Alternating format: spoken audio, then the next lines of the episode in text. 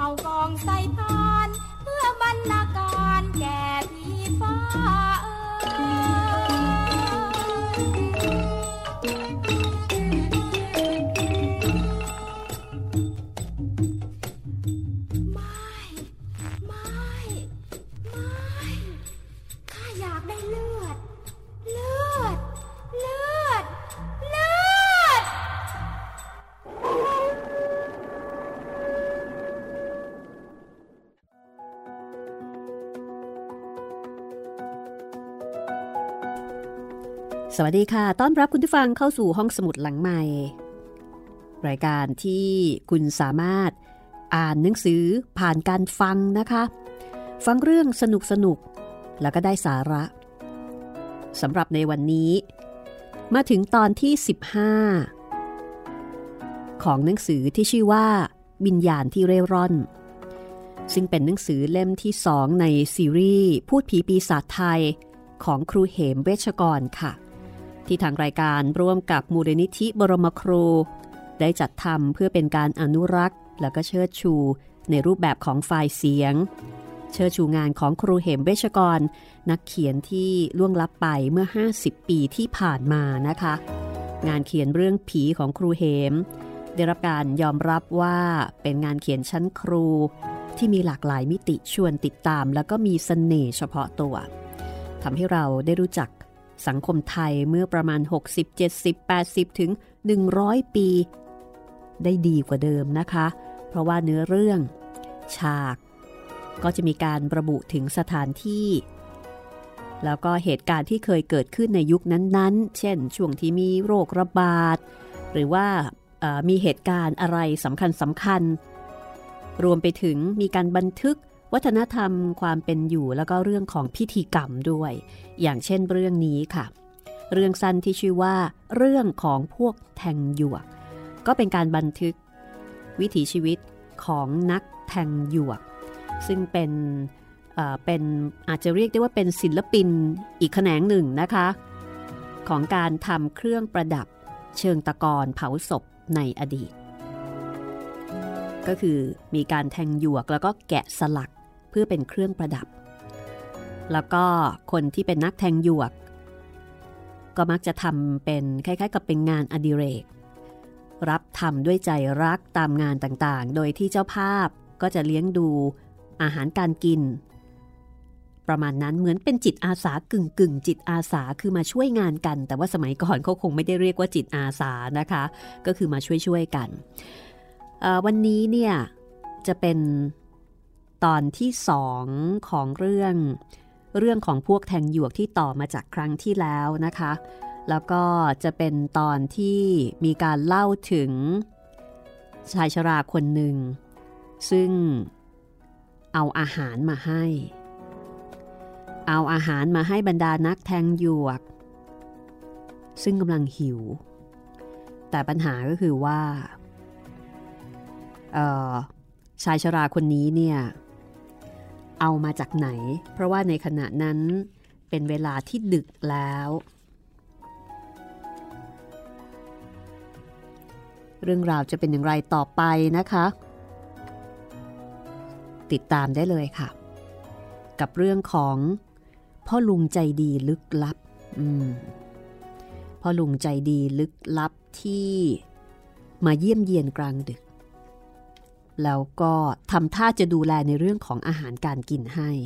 โดยที่ไม่มีใครรู้ว่าพ่อลุงคนนี้เนี่ยเป็นใคร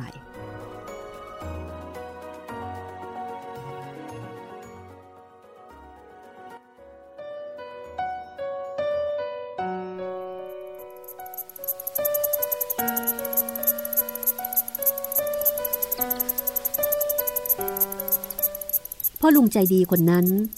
เดินไปดูข้าวต้ม แล้วก็เครื่องข้าวต้ม แล้วก็บอกว่า โอ้ย ไม่ไหวข้าวต้ม เย็น แล้วก็บานอืด เอาใหม่เถอะ แล้วแกก็เจ้ากี้เจ้าการ ยกกระมังข้าวต้ม โยนโครมลงไปข้างล่าง แล้วก็ร้องสั่งลูกน้องให้ไปต้มใหม่บอกว่าหาเป็ดหาไก่มากินด้วยนะ เพราะว่ากับข้าวที่นี่ มีแต่หัวไชโป๊และกระเทียมดองพอฟังดูแล้ว นายสุดก็ถึงกับยิ้มออกแล้วค่ะว่า ต้องแบบนี้สิ เพราะว่ากับข้าวที่ได้มาเนี่ยมันอนาถาเหลือเกิน มีแต่หัวไชโป๊และกระเทียมดองเหมือนกับเลี้ยงไม่ค่อยดี แต่ทีนี้หลังจากนั้น จะเป็นเพราะว่าทำงานกันเพลินหรือยังไงก็ไม่ทราบ ไม่นานนักข้าวต้มกับเป็ดไก่ก็มา ทุกคนก็ โอ้โห ดีใจกันมาก คือมาไวเหมือนกับเนรมิต มีเป็ดพะโล้มีไก่ต้มจิ้มเต้าเจี้ยว ของดีๆทั้งนั้น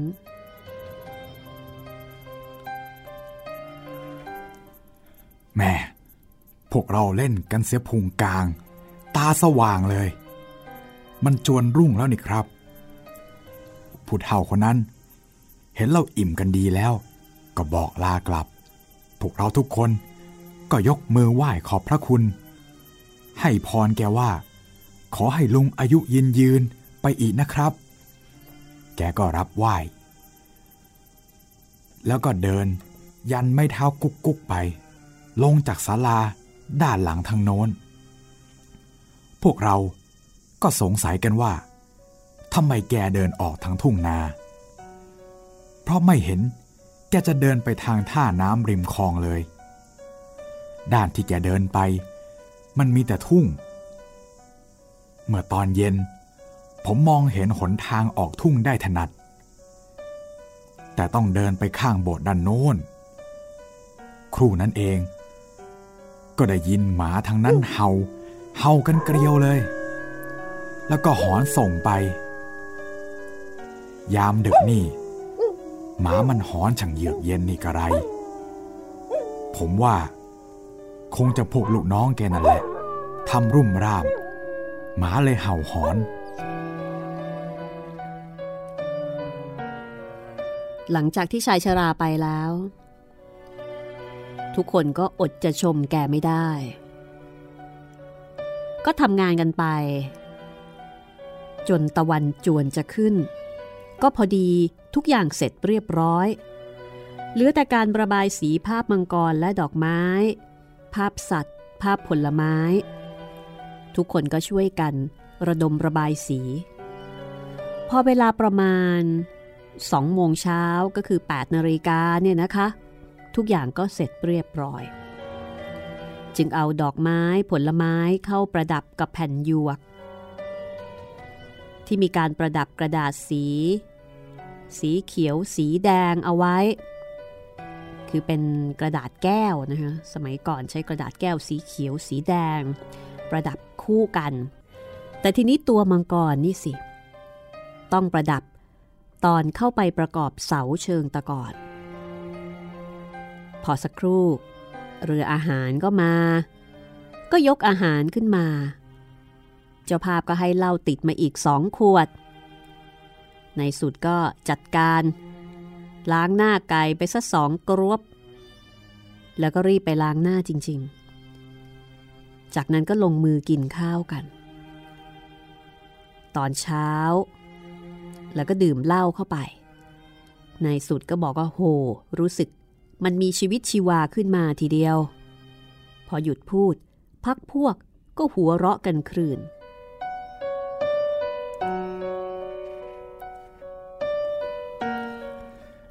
แต่เรามัวเพลินไม่ได้หรอกครับ เพราะอิ่มข้าวก็ต้องรีบประกอบเมน ให้เรียบร้อย พอประกอบเมนแล้ว ในสุดก็คุยกับพวกที่เอาสำรับกับข้าวมาเลี้ยง แล้วก็ถามถึงลุงเท่าผู้ใจดี ผมเล่าให้เขาฟังว่า แกเอาเหล้าเอาเป็ดไก่ เอาข้าวต้มมาเลี้ยง ทั้งยังมีกาแฟอีก แต่พวกนั้นงงกัน ว่าไม่รู้เรื่องจริง ๆ พวกเขาเท่านั้นที่มีหน้าที่เอาอาหารมาให้เรา ถ้าทางครัวเขาไม่มีจัดมาให้ ทางเขา ก็ไม่มีอะไรจะมาส่ง แต่ที่ว่ามีคนแก่เอาอาหารมาส่งให้นั้น มันน่าสงสัยจริง ๆ ใครจะเป็นคนเอามาส่งให้ พวกเขาเลยย้อนถามผมว่า คนแก่นั่น รูปร่างหน้าตาเป็นยังไง ผมก็บอกไปนะครับ ตามที่เล่ามาให้ฟังแล้ว ใส่กุยเฮงขาว นุ่งกางเกงขาว รองเท้าจีนสีดำ เขาก็งงกันใหญ่ แล้วก็รับปากว่า คนแบบนั้นไม่มีที่บ้านแน่นอน บ้านของพวกเขาเป็นคนไทยแท้ไม่มีเชื้อจีน ยิ่งบอกกับเขาว่า ยิ่งบอกเขาว่า คนคนนั้น หนวดยาวถึงหน้าอก และผมก็งอกขาวโพลนเลย พวกเขาก็มองหน้ากัน แล้วก็ก้มมองดูกาน้ำที่ใส่กาแฟ แล้วก็ชามที่ใส่เป็ดไก่ เขาก็บ่นว่า ของพวกนี้มันของวัดทั้งนั้นเลย ไม่ใช่ของที่บ้านเขาเลย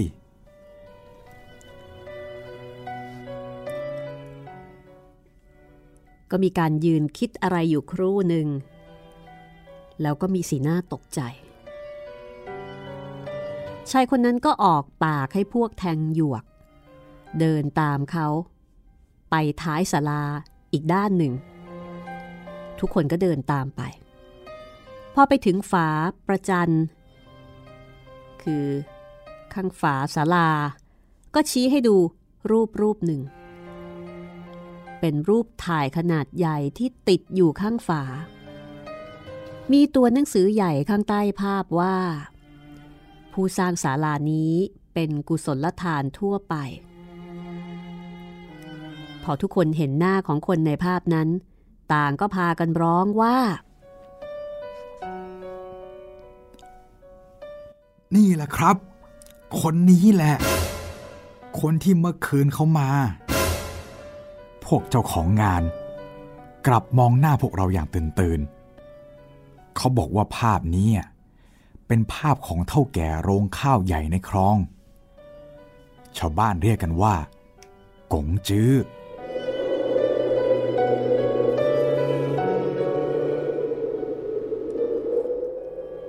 างเจ้าภาพอธิบายว่า คนแถวนี้ต่างรู้จักกงจื้อกันทั้งนั้น คือเป็นคนกว้างขวาง ในสุดก็เลยถามว่า เอาแล้วตอนนี้กงจื้ออยู่ที่ไหนล่ะ ทุกคนก็ทำตาลุก แล้วก็ตอบพร้อมกันว่า โอ้ย ตายไปนานแล้ว อีกคนหนึ่งก็ว่า เวลานี้อยู่ในห่วงซุยหลังวัดนี่เอง แล้วก็ชี้ไปทางดงไม้ ทางข้างโบสถ์ด้านชายทุ่ง แม่คุณเอ้ย ผมแทบกระโดด ขนรุกเกลียวเลย แกเป็นผี แต่แกมาเลี้ยงเราด้วยใจอารี มิน่าล่ะ เจ้าพวกหมาที่หอน ผมก็สงสัยอยู่แล้ว แต่ก็ไปคิดว่ามันหอนส่งส่งๆไปตามวิสัยหมา ในสุด หยุดจุดบุหรี่ที่ดับ เพราะว่าพูดจนกระทั่งบุหรี่ดับโดยไม่ได้สูบเลย ก็เลยต้องมาจุดบุหรี่ใหม่ พอจุดบุหรี่เสร็จก็เล่าต่อไปว่า หลังจากที่คณะแทงหยวกได้รับค่าจ้างงานหยวกแล้ว ก็เก็บเครื่องไม้เครื่องมือ ลาเจ้าของบ้าน คอยอยู่เกือบครึ่งชั่วโมง เรือเมถึงได้มา พอลงเรือมาแล้วก็ยังอดพูดเรื่องเมื่อคืนไม่ได้ ก็มีการแอบกระซิบกระซาบกันเรื่อยมาในเรือ ไม่ให้คนอื่นได้ยินว่าโดนดีกันมาแล้ว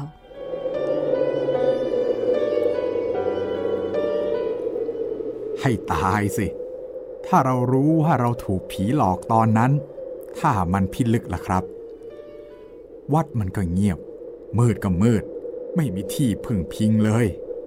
จะหาใครมาอบอุ่นได้ แหม เคราะดีที่ไม่รู้ว่าผี ไม่งั้นงานของเราคงไม่เสร็จแน่ แต่เอ๊ะ สงสัยไม่หายแฮะ แล้วไอ้เป็ดไก่ แล้วก็ข้าวต้มที่เรากินเข้าไปอะ มันเป็นอะไรกันแน่ ผีจะเอาอะไรมาให้กินเล่า สงสัยจนเดี๋ยวนี้เลยครับนายอ่องพูดแล้วก็มองหน้าพักพวกด้วยความสงสัย ในสุดเองก็สงสัยเหมือนกัน ว่าไอ้ของที่กินไปนั้น มันอะไรกันแน่เออ ก็นั่นนะสิ อีตอนนั่งเรือเมมาน่ะ ยิ่งคิด มันยิ่งปั่นป่วนท้องขึ้นมาทีเดียว กินอะไรเข้าไปก็ไม่รู้ ให้ตายสิ แต่ว่าทุกคนก็ยอมรับนะคะว่าเหล้าที่กินนั้น รสชาติดีทีเดียว เป็ดไก่ก็เห็นกันชัดๆ ว่าเป็นเป็ดไก่ รสชาติก็ใช่ มาคิดคราวหลัง ก็น่าสงสัย แล้วก็ชักจะเกิดอาการกระอักกระอ่วน จนเดี๋ยวนี้ทุกคนก็ยังไม่รู้ว่า ไอ้ที่กินเข้าไปคืนนั้นน่ะ มันอะไรกันแน่เล่ามาถึงตรงนี้นายเชาก็บอกว่า อืม แต่ผีอย่างนี้มันไม่ดุร้าย เป็นผีใจบุญนะครับนายอ่องก็เห็นด้วยนะคะ ใช่ครับ ถ้าดุร้าย เราก็เพ่นสารากันเท่านั้น แต่เอ๊ะเราจะเพ่นไปไหน ยิ่งมืดยิ่งเงียบใหญ่บุญแล้วที่เจอกงจื้อเข้า อากงแกก็ใจดีใจบุญ ไม่งั้นก็หิว แล้วก็วิ่งกันขาแข้งหักหมด นี่แหละนะ เรื่องทำงานแยกที่กัน ไม่รู้ว่าถืออะไรครับ จะเอาหยวกทำที่บ้านไม่ได้ พวกหยวก ก็โดนกันอย่างนี้เสมอๆนะครับ ถ้าบ้านใกล้หน่อย เขาก็คอยมาดูบ้าง แต่ก็นั่นแหละครับ ใครน่าจะมาขยันดูเรา เพราะมันไม่ใช่ริเก ละครอะไรนี่ครับ จะได้มาสนใจดูกัน วาสนามันก็อย่างนี้เองพวกเรา ก็ทำให้ได้เห็นว่า ปัญหาของพวกแทงหยวกก็คือ ทางบ้านงานไม่ค่อยยอม ให้เอาเครื่องไม้เครื่องมือเนี่ยไปนั่งทำที่บ้าน แต่ให้ทำอยู่ที่วัด แล้วก็ต้องทำกลางค่ำกลางคืน ตามลำพัง คนอื่นก็ไม่ได้อยู่ด้วย เพราะฉะนั้นบรรยากาศมันก็จะแหมมันก็จะออกหลอนๆ มีโอกาสที่จะเจอเจออะไรดี ๆ ได้นะคะ ก็เป็นปัญหาในเรื่องของการทำงานแล้วก็ความเชื่อว่าไม่ไม่อยากจะให้เอาการทำหยวกเนี่ยมาทำในบ้าน เพราะว่าเป็นเครื่องสำหรับประกอบเชิงตะกอนนายประกอบซึ่งเป็นเจ้าของงานนะคะ ก็บอกว่าโอ้ถ้าอย่างนั้น คราวนี้ก็คงสบายใจกันแล้วล่ะ เพราะว่าเขาเองก็ไม่ได้ถือไม่ได้สา ให้เอามาทำที่บ้านจะได้หมดห่วง ในสุดก็เลยบอกว่านานๆถึงจะพบอย่างนี้ คือนานๆ ถึงจะพบเจ้าภาพที่เข้าใจ เลี้ยงดูอย่างดีแล้วก็ให้มาทำที่บ้านนายประกอบบอกว่า ฟังเรื่องการถูกผีหลอกของคณะแทงหยวกชุดนี้แล้วเนี่ยเขารู้สึกว่ามันสนุกดีนายชาวก็เลย พูดกับนายประกอบน้องชายห่างๆว่า ฮะ อะไร ถูกผีหลอกสนุก ก็ถ้าถูกผีหลอก แล้วรู้ว่าหลอกในยามดึกนั่นมันคงไม่สนุกหรอก นี่ดีนะ มารู้ตอนเช้า ในสุดก็บอกใช่เลย ถ้ารู้ว่าเป็นผีตอนดึกนั่น แย่ แย่กันเลยทีเดียวนะคะ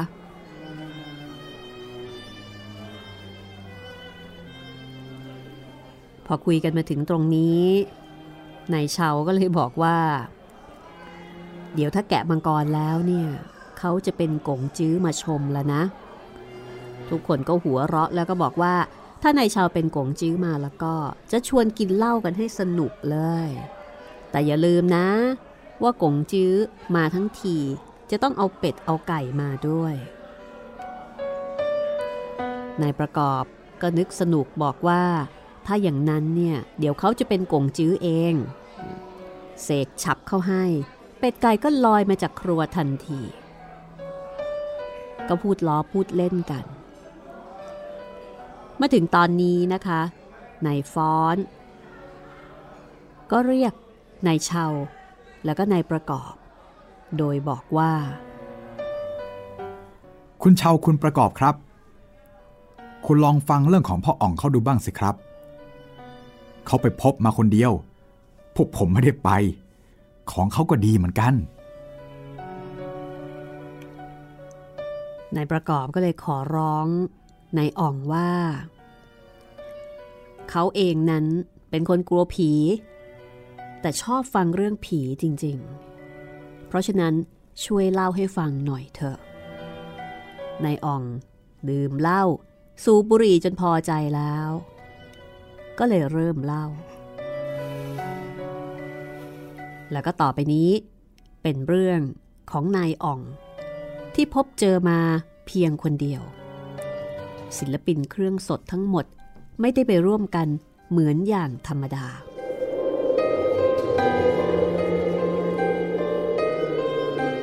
ผมรับใบเชิญ ไปเผาศพน้าชายผมที่บางพระเมืองชนบุรีนู่นล่ะครับ น้าชายคนนี้แกชื่อสัง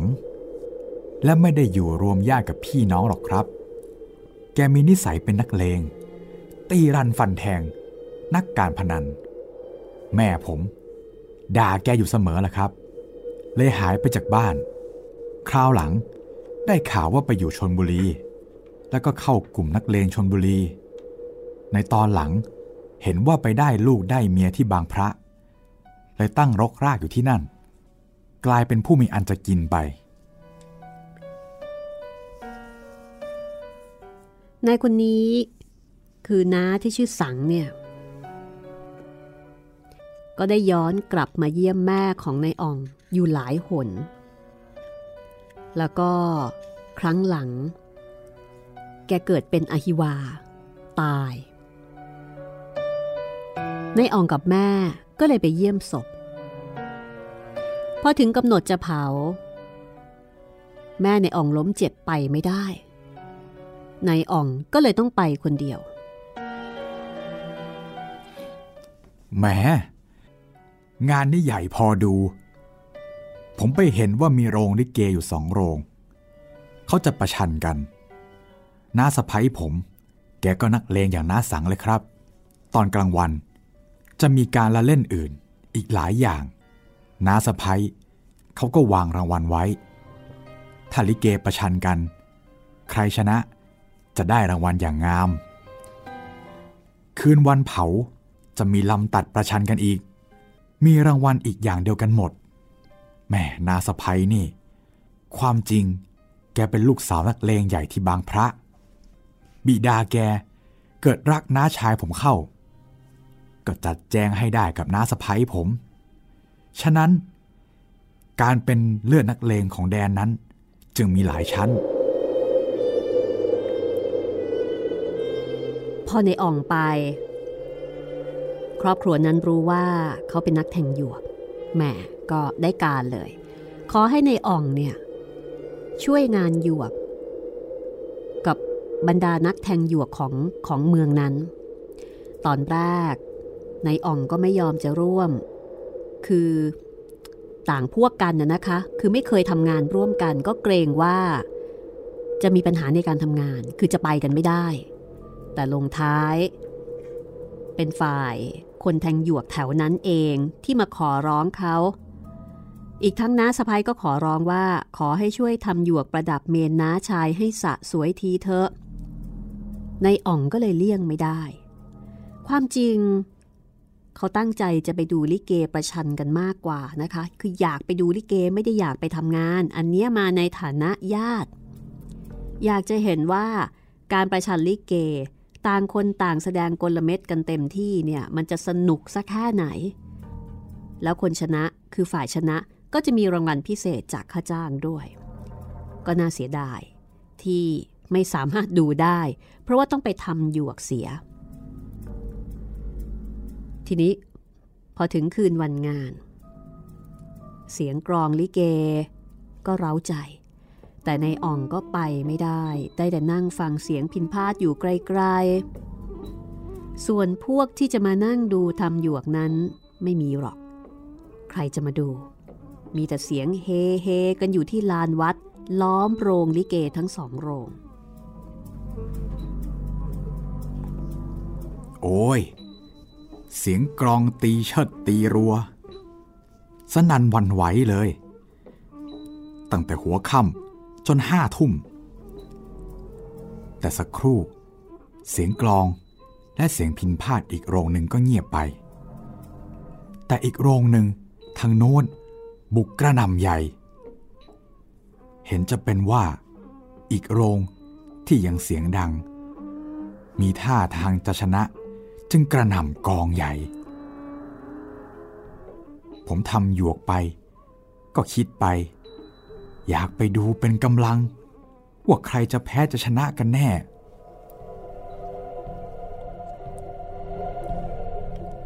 ใจของในอ่องนั้นอยู่ที่โรงลิเกนะคะ อยากไปดูลิเก อีกสักครู่หนึ่งทางโรงที่เงียบไป กลับมีเสียงเฮฮา ดังกำปนาตผิดปกติ คล้ายคนทั้งวัดจะเฮและฮาตบมือกันเป็นการใหญ่ แสดงว่าการแสดงอาจจะมีอะไรเป็นพิเศษขึ้น อีกโรงหนึ่ง เคยมีเสียงที่ร่าเริง ก็กลับเงียบไป ส่วนทางโรงนี้กลับคลึกครื้น ด้วยเสียงเฮฮา เสียงปรบมือสนั่นวันไหว ในอ่องนั่งทำหยวกไปก็ใจเต้นไป แล้วก็คิดอยู่ว่า พรุ่งนี้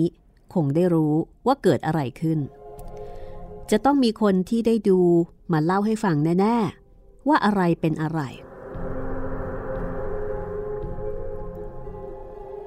จากนั้นอีกสักครึ่งชั่วโมงเห็นจะได้ ก็มีเสียงปืนดังขึ้นอีกสองสามนัด คราวนี้ ทุกคนในวงหยวกถึงกับสะดุ้งและชะงักจากการทำงาน เรื่องราวจะเป็นอย่างไรต่อไปนะคะ มันเกิดอะไรขึ้นที่โรงลิเกสองโรง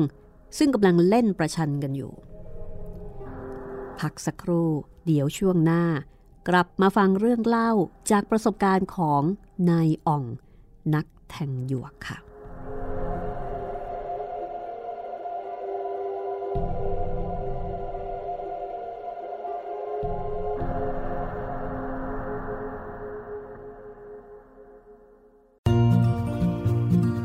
้องสมุดหลังใหม่ โดยรัศมี มณีนิน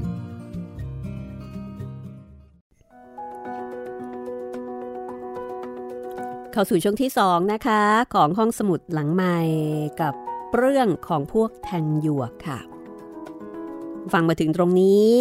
ถ้ามีข้อแนะนำติชมอะไรก็ตามนะคะ คุณผู้ฟังสามารถส่งมาได้ 2 ช่องทางค่ะ จะมาที่แฟนเพจของไทย PBS Radio ก็ได้ไทย PBS Radio นะคะ หรือไปที่เพจปรัศมีมณีนินค่ะ เป็นภาษาไทยนะคะ ซึ่งตอนนี้ก็มีหลายท่านที่ใช้ช่องทางไปที่เพจแล้วก็คุยกัน ยินดีต้อนรับ สมาชิกใหม่ของห้องสมุดหลังใหม่ค่ะ ในการเข้ามาหาความสำราญนะคะจากเรื่องราวจากสาระจากความรู้ ความบันเทิงทุกอย่าง จากหนังสือดีๆ ที่เราคัดสรรมาให้คุณได้ฟังกัน โดยวิทยุไทย PBS ค่ะ เอาละเราไปฟังเรื่องของพวกแทงหยวกกันต่อเลยดีไหมคะ ว่า หลังจากเสียงปืนดังขึ้นสองสามนัด ที่ทำเอาทุกคนในวงหยวกสะดุ้งแล้วก็ชะงงักด้วยกันทั้งนั้นเนี่ย มันเกิดอะไรขึ้น ติดตามได้เลยค่ะ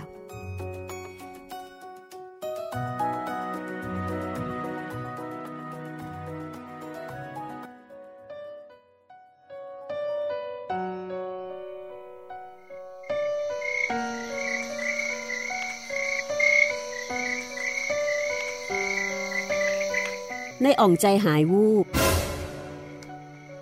เขานึกในใจว่าต้องเกิดอะไรขึ้นแล้วแน่ๆเลย เมืองนักเลงก็ย่อมจะมีอย่างนี้เป็นธรรมดา ผู้คนแตกตื่นกันทั้งวัด แต่สำหรับเขาค่อนข้างจะคุ้นเคยกับเสียงปืนมามาก เขาก็บอกกับพวกแทงหยวก บอกว่า ไม่น่าจะมีการยิงคน เพราะฟังรู้ว่าปืนนั้นเป็นการยิงขึ้นฟ้า ไม่มีเสียงว่ายิงถูกใคร ทุกคนก็มองหน้าเขา ค่อนข้างจะเชื่อตามที่พูด ครู่เดียวก็มีเจ้าภาพกลุ่มหนึ่งขึ้นมาบนศาลาที่พวกแทงหยวกอยู่ ชายวัยกลางคน รูปร่างเตี้ยคนหนึ่ง ก็บอกว่า โอ้ย สนุกกันจริงๆ สนุกจนได้เรื่อง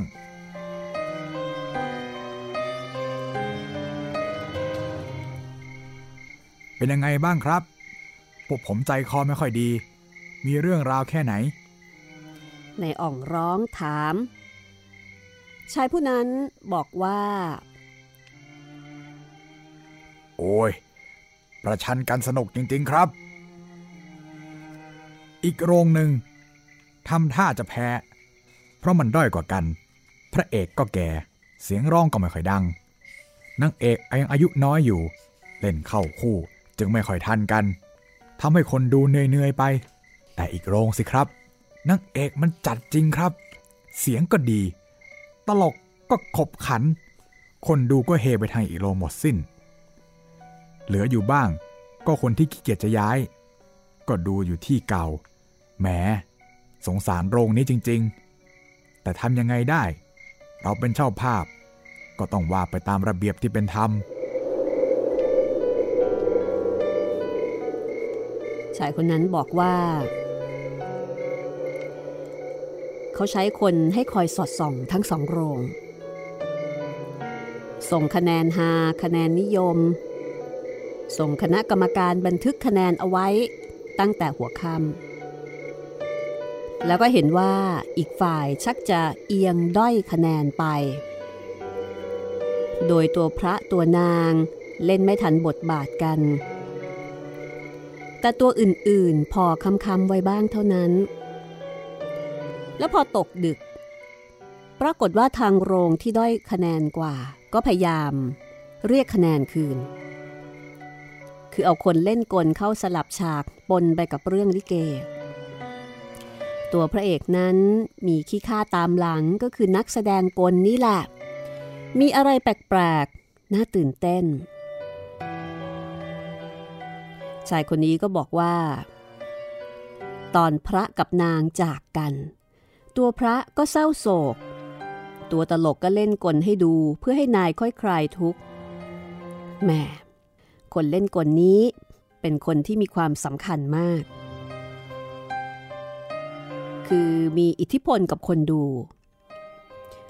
ซึ่งในกรณีนี้คนดูก็ค่อนข้างชอบ ยกนิ้วให้เลย เก่งจริง ๆ ชายผู้นี้บอกว่า เขาได้ฟังคำจากคนสองสามคน ที่เคยดูการแสดงของนักกลคนนี้ว่าเขาเก่งจริง แต่ไม่ใช่เล่นกล เป็นการเล่นทางคาถาอาคม ดูดูว่าจะเป็นพ่อมดหมอผีอยู่ เป็นนักสมัครเล่น ทาลิเกเล่นไป คือเล่นไปดีแล้ว ก็ไม่เข้าไปยุ่งด้วย แต่เมื่อไรที่ลิเกทำท่าจะแพ้ เมื่อนั้น ก็จะเอาการเล่นกล ออกหน้า หมอคนนี้ตามคณะลิเกมาด้วย เป็นคนกรุงเทพ เห็นบอกว่าอยู่ทางฝั่งธนบุรี ดีจริง ๆครับ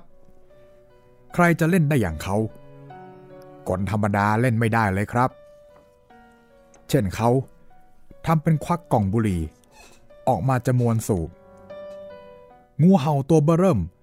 กลับออกมาจากกล่องบุหรี่แหม่ มันรัด และพันตัวคนตลก อย่างหน้าขนพอง โอ้โห มันใหญ่จริง ๆครับ แพ้แม่เบี้ยฟอฟอคนตลก ดิ้น และพยายามแกะงูออกจากตัว แกะไปแกะมา งูหล่นบนพื้นดินดังพลัก แล้วก็หายไป คนตลกทำตกใจ เที่ยวหาใหญ่ เอ ตอนนี้ชักเดือดร้อนคนดูแล้วครับ ต่างก้มดูตามใต้ขาใต้แข้ง หากันเต็มที่ กลัวก็กลัว ถ้ามันหายไปจากคนแสดง มันอาจจะเลื้อยมาอยู่แถวคนดู ก็เกิดรวนกันใหญ่ แม่ ใครๆก็กลัวงู ทั้งเกลียดทั้งกลัวนี่เป็นลักษณะการเล่นกล ที่ช่วยชีวิต ลิเกคณะนั้นเอาไว้ได้ ชายผู้นี้ก็เล่าต่อไปว่า พอการแสดงกลแสดงมาถึงตรงนี้ คนแสดงก็จะร้องตะโกนว่า อย่าตกใจไปเลย งูไม่ได้ไปไหนหรอก อยู่ในชายพกของเขานั่นเอง นักแสดงคนนี้ก็ไม่ได้แต่งกายอย่างนักเล่นมายากลโดยทั่วๆไป แต่กลับนุ่งผ้าพื้นโจงกระเบนคาดพุง ใส่เสื้อในบางๆ ต้องการที่จะให้เห็นชัดๆว่า เขาไม่ได้มีอะไรซ่อนเอาไว้ แต่เขาดึงงูมาจากพกของเขาคือออกมาจากชายพก งูตัวยาวต้องสามเมตรเห็นจะได้ แล้วเขาก็ปล่อยงูลงดิน งูก็แผ่พังพานเลื้อยไปรอบๆตัวเขา ครั้นเขาเห็นว่าพอหอมปากหอมคอแล้ว ก็เรียกงูให้เลื้อยเข้ากล่องบุหรี่ดังเดิม แม่นายเอ้ย คนหากันจริง ตบมือกันเกลียวกราวเลย คนดูทางโรงนู้น ก็เฮมาทางโรงนี้ ตอนนี้คนแสดงกลทำว่าจะเดินทางตามนายไปในป่า ยุงชุม กัดเจ็บนัก นอนป่าต้องสมไฟ เขาก็ขอฟืน จากในโรง ออกมาก่อจนติด พอไฟลุกโหมดีแล้ว ควันไฟก็คลุ้ม จึงมีข้างคาวแม่ไก่ บินออกมาจากกองไฟคนหาอีก มันบินวนเวียนไปรอบๆตัวคนแสดง และที่ซ้ำร้ายใหญ่ มันบินไปหาคนดูสิครับ มันบินเฉียดหัวเรา กลิ่นเหม็นสาบๆมันบิน จนทั่วบริเวณคนดู ตอนนี้ก็เฮฮากันใหญ่เลยครับ ตอนมันบินกลับไปหาคนแสดง มันก็จิกผ้าเช็ดหน้าจากกระเป๋าใครไปไม่ทราบ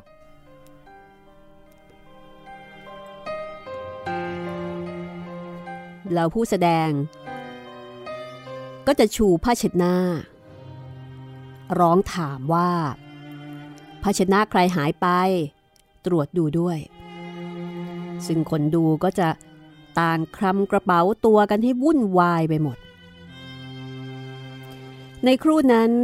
มีเด็กหนุ่มคนหนึ่ง ตะโกนชูมือว่า ภาชนะผืนนั้นเป็นของเขาที่หายไป นักแสดงก็บอกว่าไม่ต้องตกใจ เดี๋ยวเขาจะให้ข้างข่าวเอาไปคืนให้ แล้วเขาก็ส่งให้ข้างข่าวที่บินอยู่ใกล้ๆข้างข่าวก็รับผ้านั้น บินทลามาที่เด็กหนุ่ม แล้วก็ทิ้งผ้าให้หล่นไปที่หัวไหล่ แล้วก็บินกลับหูยนายเอ้ย เอาอะไรกับคนดูล่ะ ตบมือกันแทบแตก ผมเองนี่แหละครับ ตบจนแสบมือไปเลย ตอนนี้สิครับ ผมเองก็เป็นคนหนึ่งที่คอยดูคะแนน ก็เห็นว่า จะต้องให้คะแนนเขามากกว่าโรงนู้นจริง ๆ เนื่องจากคนดู ตะโกนขอร้องให้กรรมการ เพิ่มคะแนนนิยมให้ โดยพวกคนดูยกนิ้วให้ แล้วก็ตอนนี้เองนะคะ ก็เกิดเสียงบางเสียง ตะโกนขึ้นมาบอกว่า ไม่ยุติธรรม แล้วก็มีการยิงปืนขึ้นฟ้า เป็นเชิงขู่หรือให้สำนึกไว้ว่า จะมีการนองเลือดกันแล้วนะ มันจะได้หรอ ก็เลยเกิดการไม่ยอมกัน นายแมนเมียของนายสัง ร้องประกาศว่าทุกอย่างจงเป็นไปจงเป็นไปตามความยุติธรรม ใครว่าไม่ยุติธรรม ก็จงอธิบายหน่อยว่าไม่ยุติธรรมตรงไหน จากนั้นก็มีเสียงสอดขึ้นมาว่า ไม่ยุติธรรมตรงที่ว่าการเล่นลิเกเนี่ยมันต้องเป็นการเล่นลิเกแท้ๆ จะเอากลเข้ามาผสมมาช่วย ถือว่าอันเนี้ยไม่ยุติธรรม ถ้าเป็นภาษาเดี๋ยวนี้ก็ต้องบอกว่าไอ้คณะนี้นี่ไม่แฟร์เพราะว่าการเล่นกลเนี่ยมันไม่ใช่ส่วนหนึ่งของการแสดงลิเก ฝ่ายกรรมการก็ต้องประกาศว่า กรรมการเองก็ทำอย่างตรงไปตรงมา คือว่ากันตามคนดู โรงไหนหามาก คนดูเยอะ ก็ได้คะแนนนิยมไป ส่วนจะแสดงแบบไหนอย่างไรนั้น เขาไม่ถือเป็นกติกา เพราะว่าตามธรรมดาแล้ว คือถ้าว่ากันตามความนิยม ลิเกทุกคณะก็จะต้องมีตัวตลกแทรกเป็นตัวชูโรงอยู่เสมอ ตลกจะเล่นอะไรแค่ไหน อันนี้ไม่มีกติกาห้ามเป็นพิเศษสุดแต่ว่า จะทำความนิยมหรือว่าจะทำให้คนดูชอบได้เท่านั้น อันนั้นถือว่าเป็นจบเป็นพอ กรรมการจะยึดเอาหลักตัดสินใจจากความนิยมของคนดู ถ้าตัดสินใครแสดงดีไม่ดีสูงต่ำกว่ากันนั้น กรรมการไม่มีความรู้ในการไร้รำหรือหลักวิชาของลิเกพอ คือถ้าเกิดว่าไปตัดสินที่กฎเกณฑ์การแสดงลิเก กรรมการบอกว่า คงตัดสินลำบาก เพราะมันจะต้องทกเถียงค้นคว้ากันมากมาย แต่หลักเกณฑ์ของการตัดสินในการประชันกันคือ เอาคะแนนของคนดูเป็นเกณฑ์ คุณจะเล่นยังไงก็ได้ ขอให้คนดูชอบ ดูตามความนิยม ดูตามเสียงปรบมือ ทีนี้ปรากฏว่า คณะลิเกอีกคณะหนึ่งไม่ยอมเล่น ขอยกเลิกการแสดง คณะกรรมการก็เลยเห็นว่าถ้าปล่อยให้คณะที่มีมายากลแสดงเล่นข้างเดียว ไม่ได้ล่ะ อาจจะเกิดนองเลือดแน่ๆ ประเดี๋ยวโดนฝ่ายตรงข้าม มีมือบอลยิงปืนสุ่มเข้ามา ก็อาจจะมีการบาดเจ็บล้มตายเกิดขึ้น ก็เลยขอร้องให้ยุติการแสดงไปด้วยกัน คนนี้ที่เล่าเรื่องเนี่ยเป็นชายร่างเตี้ย ที่เป็นเจ้าภาพแล้วก็เป็นคณะกรรมการด้วย เขาก็เล่าเรื่องราวให้ฟังเล่าไปก็สายหัวไป แล้วก็ออกจากเสียดายบรรยากาศความคลึกครื้น ที่อยู่ดีๆ ก็ต้องมาหยุดชะงักลง ชายร่างเตี้ยคนนี้ก็พูดต่อไปว่า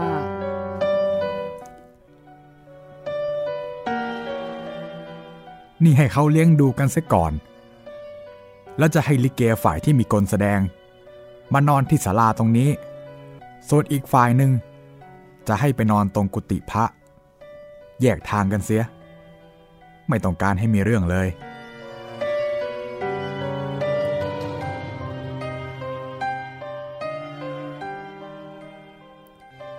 ในราวชั่วโมงกว่าๆเห็นจะได้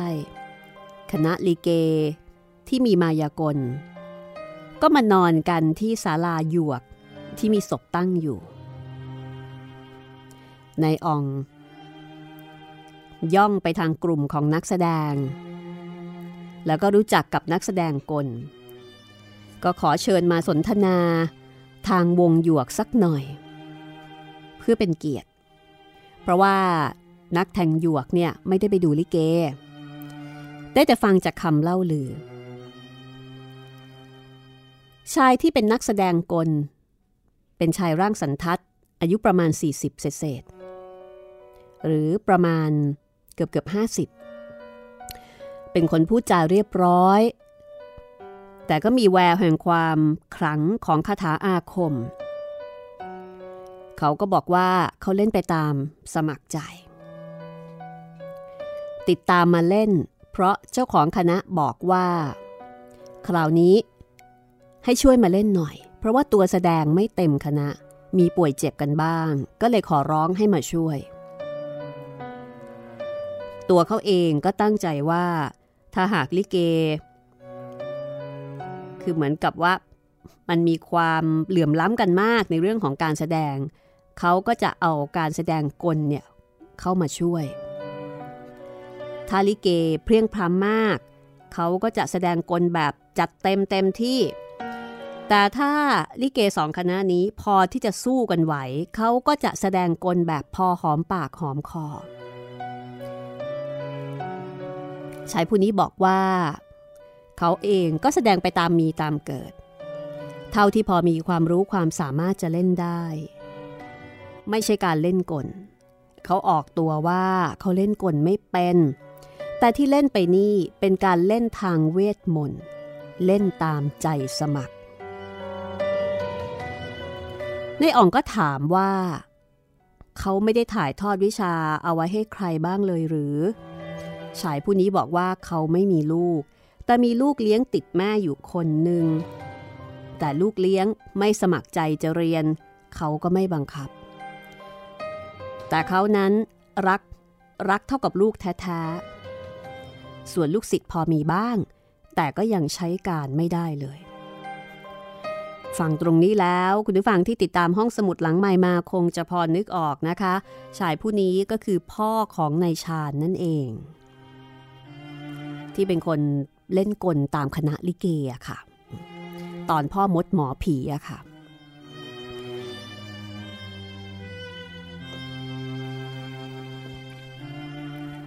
คืนนั้น พอตีสามกว่า ใครๆ ก็หลับกันหมดทั้งศาลา มีการกรนบ้าง เสียงต่างๆกัน คนที่ตื่นอยู่ ก็คือพวกเราช่างหยวก ซึ่งนิสัยช่างหยวกก็เป็นอย่างนี้เองล่ะครับ ถ้าหากทำให้เสร็จเสียแต่ตอนดึก แล้วพักนอน ก็เกรงว่า จะตื่นสายและงวงเงีย แต่งเข้าประกอบเมนไม่ทันการ จึงแกล้งทำถ่วงเวลาตลอดรุ่งเสมอมา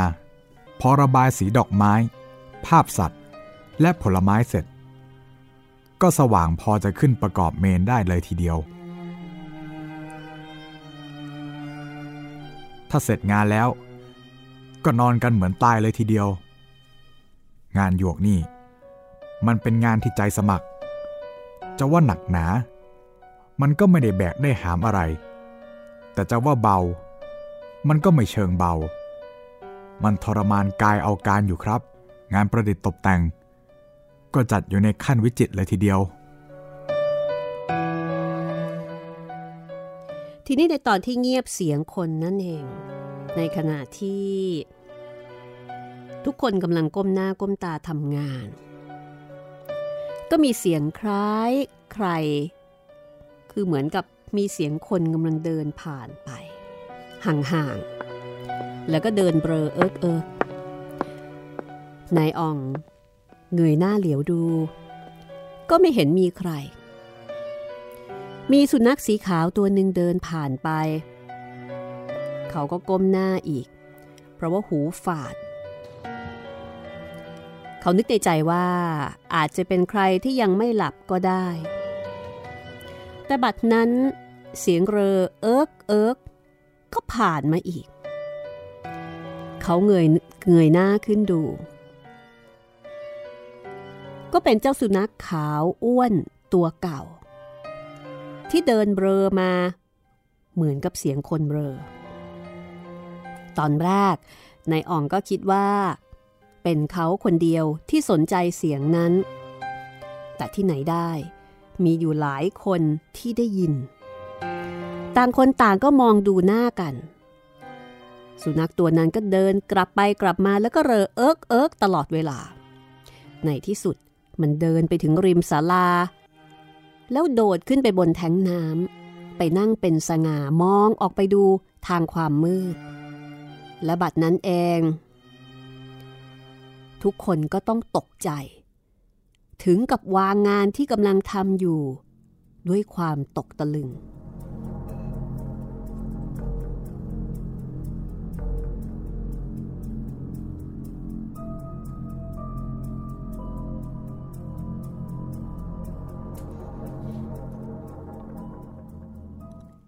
เรื่องราวจะเป็นอย่างไรต่อไป